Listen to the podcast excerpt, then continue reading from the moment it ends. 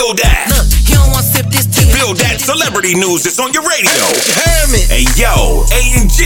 Spill that. Beauty. Yo, what is good? Well, maybe not so good. Well, check this out. You told me. So, if you didn't know, Kanye, aka Ye, got a house right next to Kim Kardashian's house. So, I don't know if, you know, this is creepy stalker ish vibes, but hey, we can't come to conclusions just yet. But we all know Kanye has some. I mean, Ye, you know, is uh, unique. So we're gonna figure out soon why this happened. You know what I'm saying? And for those who are waiting for Lil Uzi's Vert's new album, you know, the Pink Tape, looks like he allegedly changed the name. So yeah, Lil Uzi might change the name to Delta Pink. I don't know about that, Lil Uzi. I ain't feeling the Delta part.